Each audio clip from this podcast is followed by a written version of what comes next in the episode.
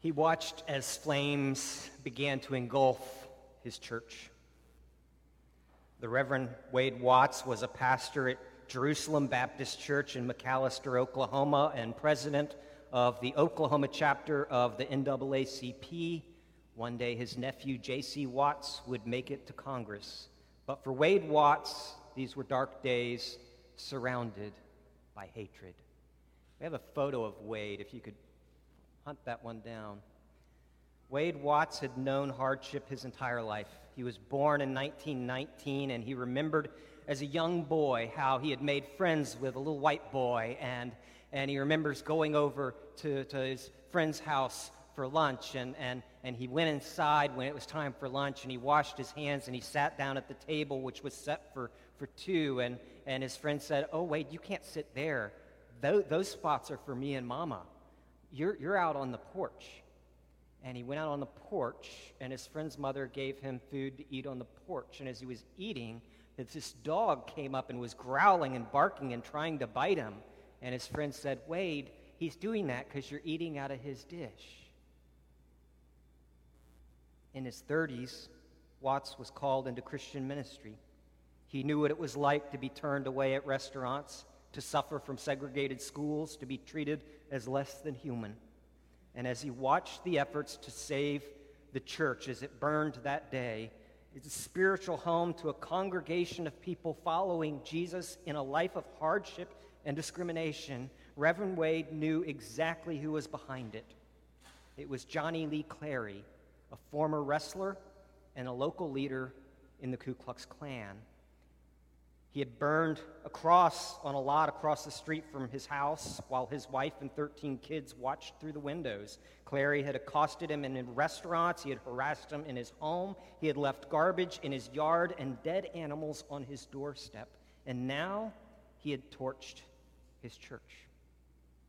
Shortly after these events, Johnny Lee Clary would be named the Imperial Wizard of the Grand Knights of the Ku Klux Klan and Reverend Wade Watts watched the flames climbing up the side of his church. What does it look like to follow Jesus when dealing with those who harm you? I know a little bit about this. Reverend Watts knew a lot about it. Some of you have learned this as well. We're going to turn to Jesus. Gospel according to Luke chapter 6, where Jesus tells us what to do. This is the Word of God, the Word of Christ. But I tell you who hear me love your enemies, do good to those who hate you, bless those who curse you, pray for those who mistreat you.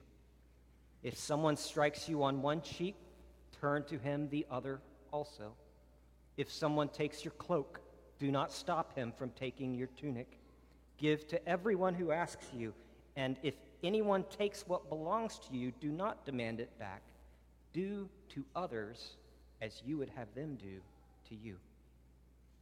If you love those who love you, what credit is that to you? Even sinners love those who love them. And if you do good to those who are good to you, what credit is that to you? Even sinners do that.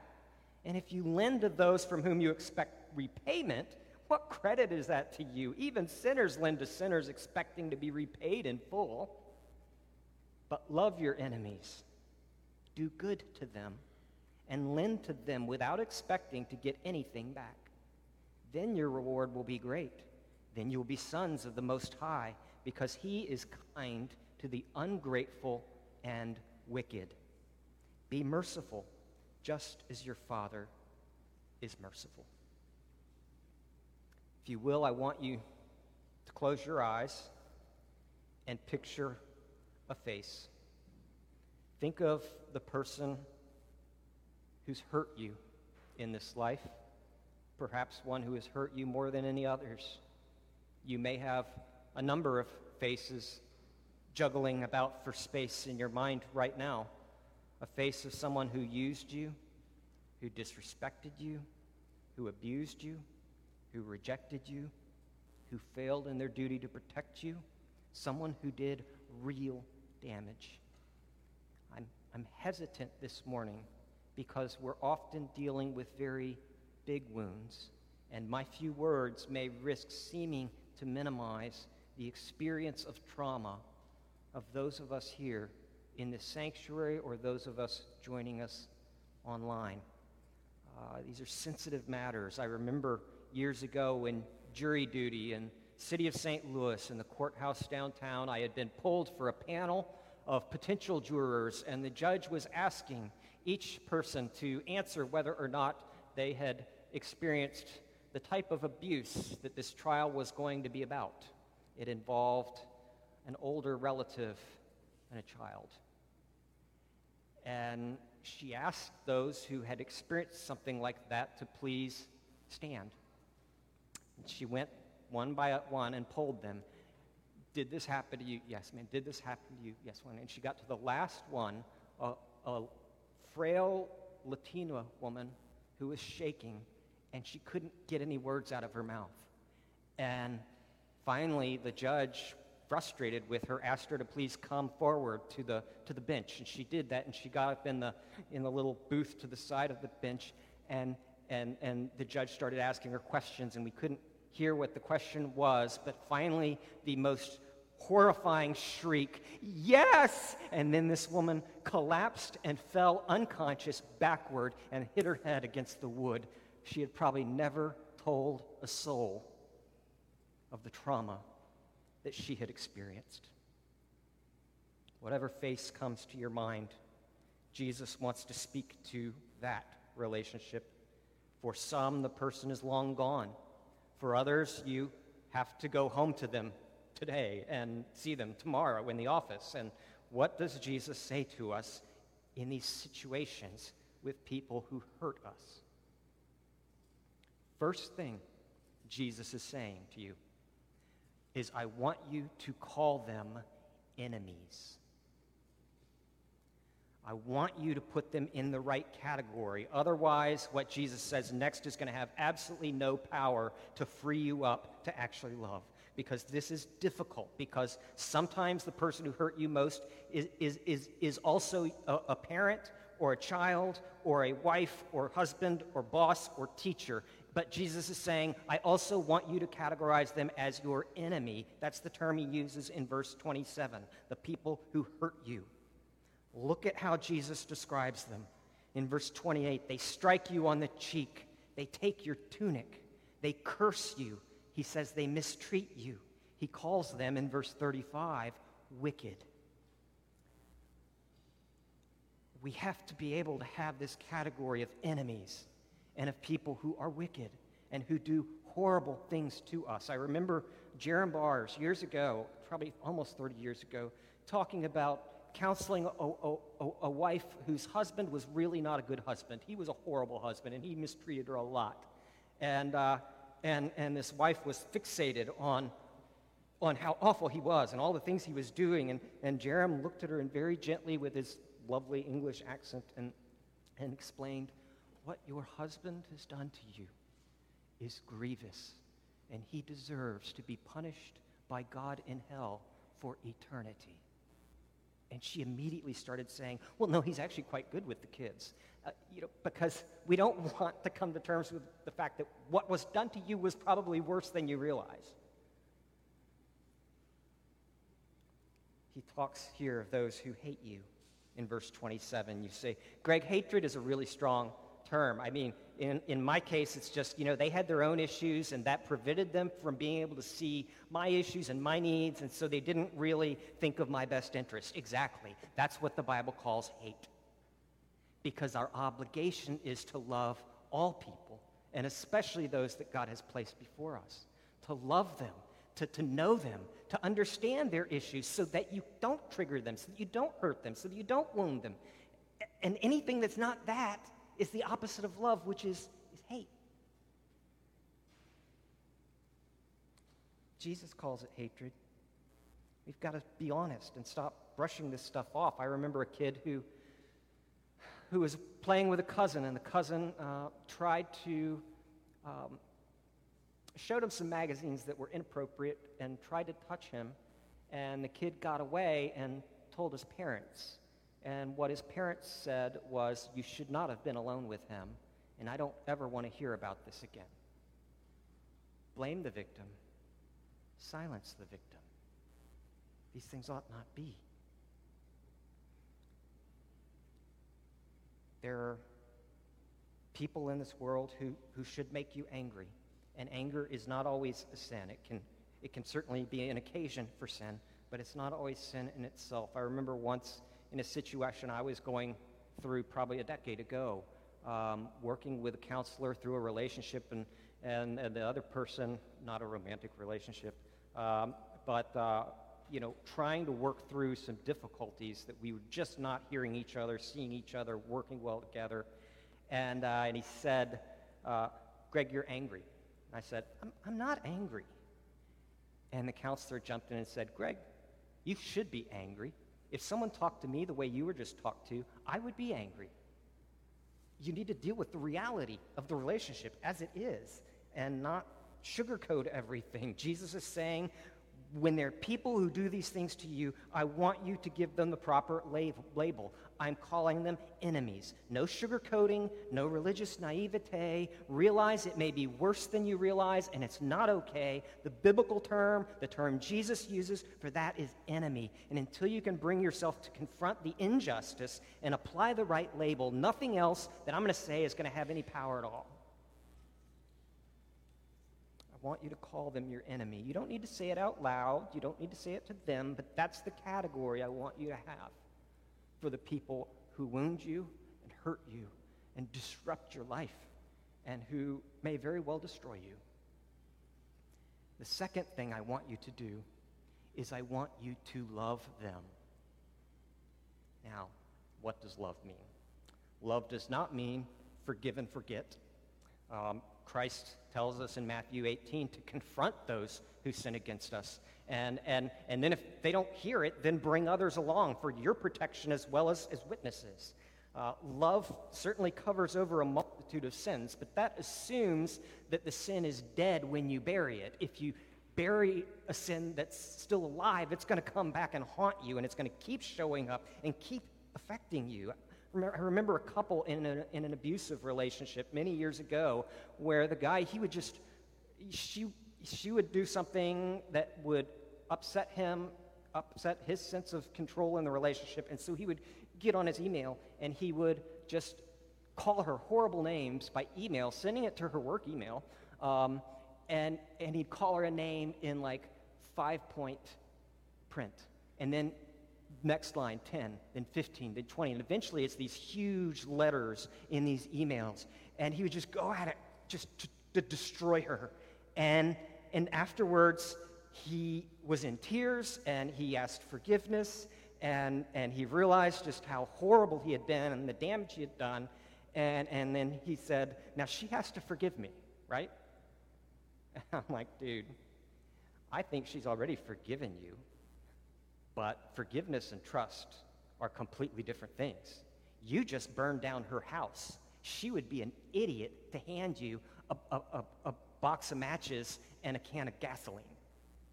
Because it's going to take a long time. If there's going to be any reconciliation, it's going to be a long time before trust is rebuilt. Forgive and forget is not love. Be a good boy or girl is not love.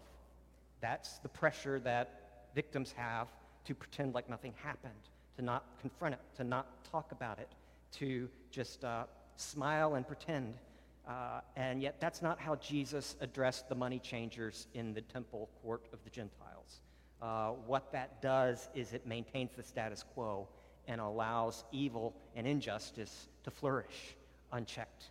Um, Jesus says, You shall be wise as a serpent and harmless as a dove. There's a wisdom here. Love also doesn't yield to others Uh oh, here I am. It doesn't yield to others whatever they happen to want. You know, Jesus is using hyperbole when he says turn the other cheek. Uh, he's saying don't return in vengeance, but he's overstating it rhetorically to, so that we get the point. Um, don't smack them back in the face. Um, There are biblical examples of loving disruption, of loving faithful disobedience. Uh, I think of the Hebrew midwives who, when they were told to, to kill all of the Jewish babies, uh, they lied, or the boys. They lied, and they, they instead protected the children.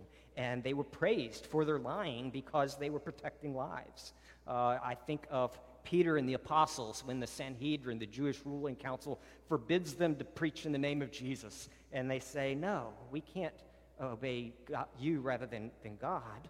Uh, I think of in the Old Testament Abigail and Nabal, where Nabal was the fool who hated the Lord, and uh, Abigail abandoned him in order to side with the people of God. There are times where you're not supposed to yield to whatever they want. That's not what love is. It's not forgive and forget. It's not be a good boy or girl. It's not yield to whatever they want. So, what does love mean when you're talking about loving your enemies? It means to begin with releasing any claim of judgment over them. So, we are also sinners. We sinned against and we sin. We're in no position to be anybody's judge. Uh, this is the forgiveness that Jesus talks about in verse 37 when he says, Do not condemn, and you will not be condemned. Forgive, and you will be forgiven. Forgiveness means giving up any and all personal vengeance against them. No pound of flesh. Jesus describes returning their curse with a blessing in verse 28. That means no aggression, passive or active. You may still want vengeance, and you can forgive them and still want that, but you're entrusting that desire for vengeance to God and releasing it. That's forgiveness. And forgiveness ultimately means that you are paying down their debt for them because the wound that they have given you, they can't take back. You got to pay it down. And that will get you angry at times. You can be absolutely forgiving somebody and feel really angry because you're having to pay down their debt for them because that's what forgiveness does.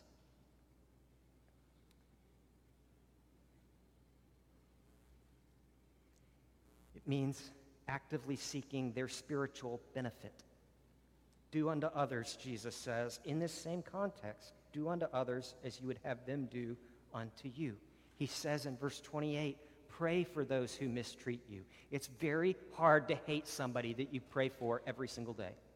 It's very hard to hate somebody when you're on your knees asking God to give them repentance. And in this context, praying for them certainly means praying for their repentance. That God, if they're still alive, that God would convict them and convert them and bring them to the, the ability to see the damage that they have done, to see what's inside them, and to grieve that, and to turn outward to God and to seek forgiveness. That's, that's what you can pray for for them. What if they're unrepentant? Or what, or what if they're just no longer with us? You can still forgive. Forgiveness is something you're ultimately offering to God. You're saying, God, I do things that annoy you every single day, and you have forgiven me, and so I forgive them as well. Forgiveness does not equal reconciliation. Repentance, if they repent, that may open the door for reconciliation and, and a long faithfulness, a new obedience uh, over time can rebuild trust, even. Um, and, and, but, but, you know, being forgiven is different from them repenting. Them repenting opens the door for reconciliation. Reconciliation, if they change over time, can bring about trust. I remember one friend of mine years and years ago. Um, he was a frequently, he was a very angry man. He took offense at a lot of things because I think a lot of things had been done to him that made him uh, easily take offense when maybe some wasn't intended. Um, and yet he was hurting a great deal. And I remember somebody had done something to hurt him. And, and, and I listened to him process his anger. Uh, and it was so intense. And, and, and, and, and I, I said, Well, where, where's a place to forgive? Um, and he said, You don't understand. They wronged me. And I told him, Those are the only people God will ever call you to forgive. And until you forgive, what you've gone through will continue to control you. It'll come out in other areas of your life. Jesus warns us about unforgiveness with a severity we see rarely in his teaching. And Jesus is opening the door through forgiveness to freedom. I want you to call them your enemy, and I want you to love them, meaning forgiving them before God, praying for them, and doing good to them, and seeking God's gift of repentance for them. How is this possible? You can't love until you've been loved, and you cannot love an enemy until you have been loved by an enemy. That's what Jesus did for us. We are both sinned against and sinners. And on the cross, what Jesus did was he, he for his enemies, he died. Um, in 2006, a man named Roy Klein was policing, together with colleagues, a dangerous part of his Israeli town. And as he and his friends were walking, a Hamas fighter threw a grenade over the wall right in their midst. And Roy, that's Roy, Roy in an instant said the Shema, Hear, O Israel, the Lord our God, the Lord is one, and threw himself, his body, on the grenade right as it exploded. And it tore him apart. And as he lay bleeding to death, he called in his own death and reported it. He sacrificed himself for his friends, for his colleagues. That's what Jesus did for me. That's what Jesus did for you. Only, only it was actually a little different because it wasn't his colleagues that Jesus died for, it was his enemies. It was as if an Israeli had thrown a grenade in the midst of a bunch of Hamas fighters, and this Israeli soldier threw himself on it and allowed it to kill him in order to save his enemies. The Bible says it is when we were God's enemies that Christ died for us. That's what Jesus did. Knowing everything, knowing that the grenade that he saw, that Jesus saw, was a lot more than physical death, that it was the full blown wrath of God against all injustice, cruelty, hate, selfishness, sin, and wickedness and injustice. Knowing it was the Father's rejection, that the Father would turn his, his back upon his Son, Jesus, knowing all of that, threw himself onto that grenade. That's what he did on the cross and took the full blast of the explosion. He took it because he could not bear the thought of seeing you take the force of that explosion. See, God your Father is merciful, verse 36, Jesus says. Love your enemies do good to them and lend to them without expecting anything back. Why? Because God is merciful to the ungrateful and wicked.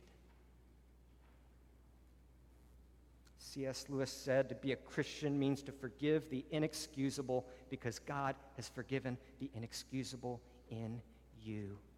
The degree to which you let this wash over you, that your best friend Jesus had to die for you, is the degree to which you will be willing to die inside by forgiving your enemies and releasing them from your judgment.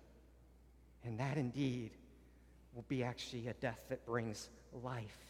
God is not an angry ogre shaking a stick at you. He is your dad. He is wild about you. He sings over you in song. And as you realize that and let that shape you, you can find the courage to say, Forgive us our debts as we forgive our debtors, because it's all about Jesus and the love of God for sinners like us, the ungrateful and the wicked.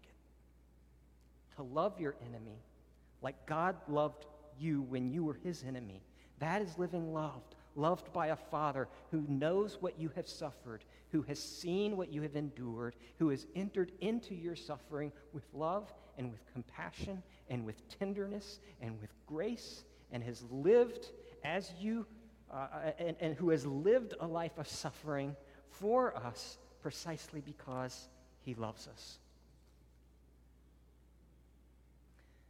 The Reverend Wade Watts had his first encounter with Johnny Lee Clary at a KOMA radio talk show. Clary walked into the studio, and immediately Wade Watts thrust his hand into, into Johnny and shook his hand. And realizing what had happened, Clary yanked his hand back.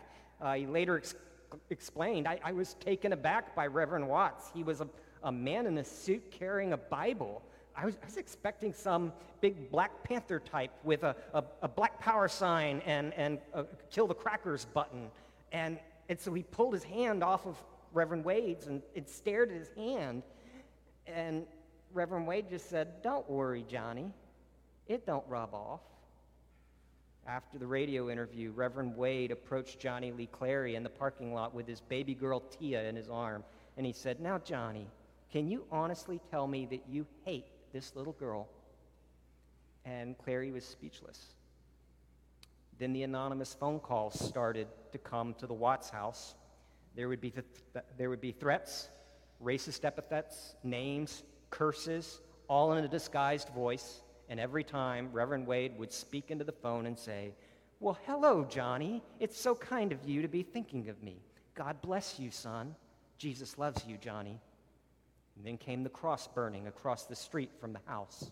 Men in sheets facing their home. And out of the front door strolls Reverend Wade Watts with a smile on his face. Boys, what are you dressed up for tonight? Halloween's not for four more months. If I'd have known you were going to be building a fire like that, I'd have brought some hot dogs and some marshmallows. And as always, may God bless you, Johnny. Jesus loves you, Johnny. One day, Reverend Watts was eating in a diner when Johnny and several men dressed in white sheets walked into the restaurant. Every eye in the place turned as Johnny Lee Clary sat down across from Reverend Watts. Your kind aren't welcome here, he said.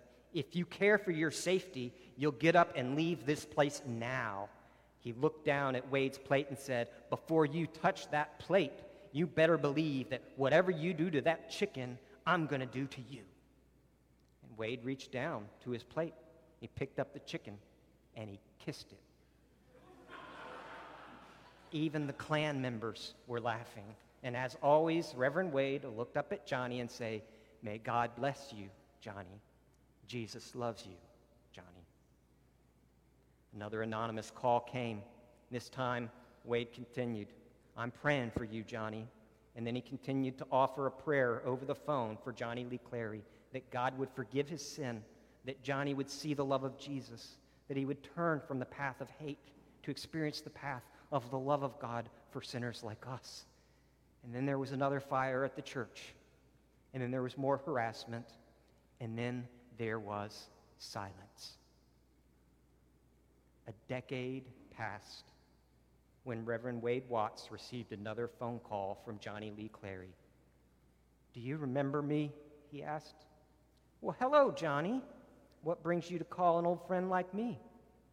Johnny explained that his girlfriend had rejected him, that the FBI was now investigating him, that his life was a mess. But Johnny told the Reverend Wade that he had started attending a church. He explained that God had convicted him of his sin and that he had just become a Christian and he was calling to ask Wade Watts to please forgive him for all of the things he had done to him and to his family. As Watts listened, he told Johnny that he had already forgiven him long ago, but that his confession now opened up a way for something more than just forgiveness. Johnny, you have a story to tell, and you're going to tell it to my church this Sunday. Johnny hedged, but these people will hate me. They might be tempted, Johnny, but they won't hate you. They know Jesus. These people know love.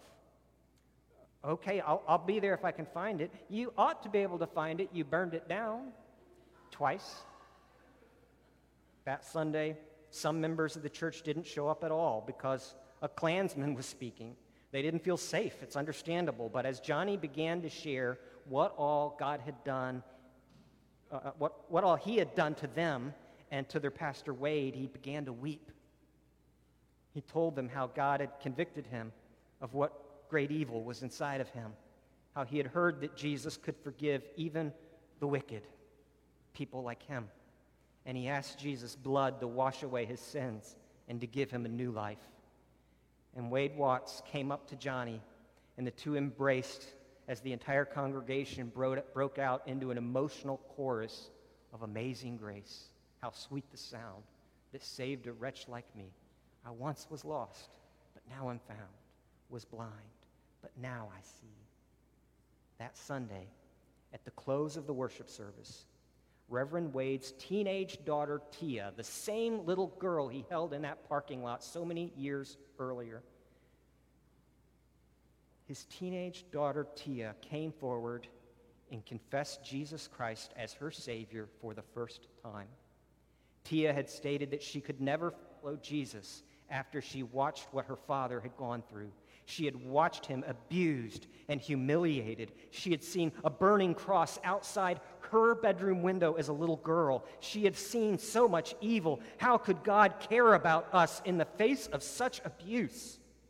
And then she listened as the man behind all of that evil and all of that abuse confessed it, repented, and asked forgiveness before the congregation of the man he had abused. Tia now saw the gospel had power. Jesus is alive. Jesus does love us. Jesus restores and he heals. And Reverend Wade saw his daughter, once so hardened against God because of her pain, he watched her come to Jesus, and all he could say was, Only God could use a Klansman to bring my daughter to Jesus. We have another photo of Johnny Lee Clary. He is God ordained uh, and became a pastor. He is the only, or he was the only white pastor in the Church of God in Christ, the largest African American denomination, all because a follower of Jesus chose to love in the face of incredible evil. He lived loved by God, and so he loved even his enemy, and just like he had learned from Jesus, who loved us before we knew him. Let's pray.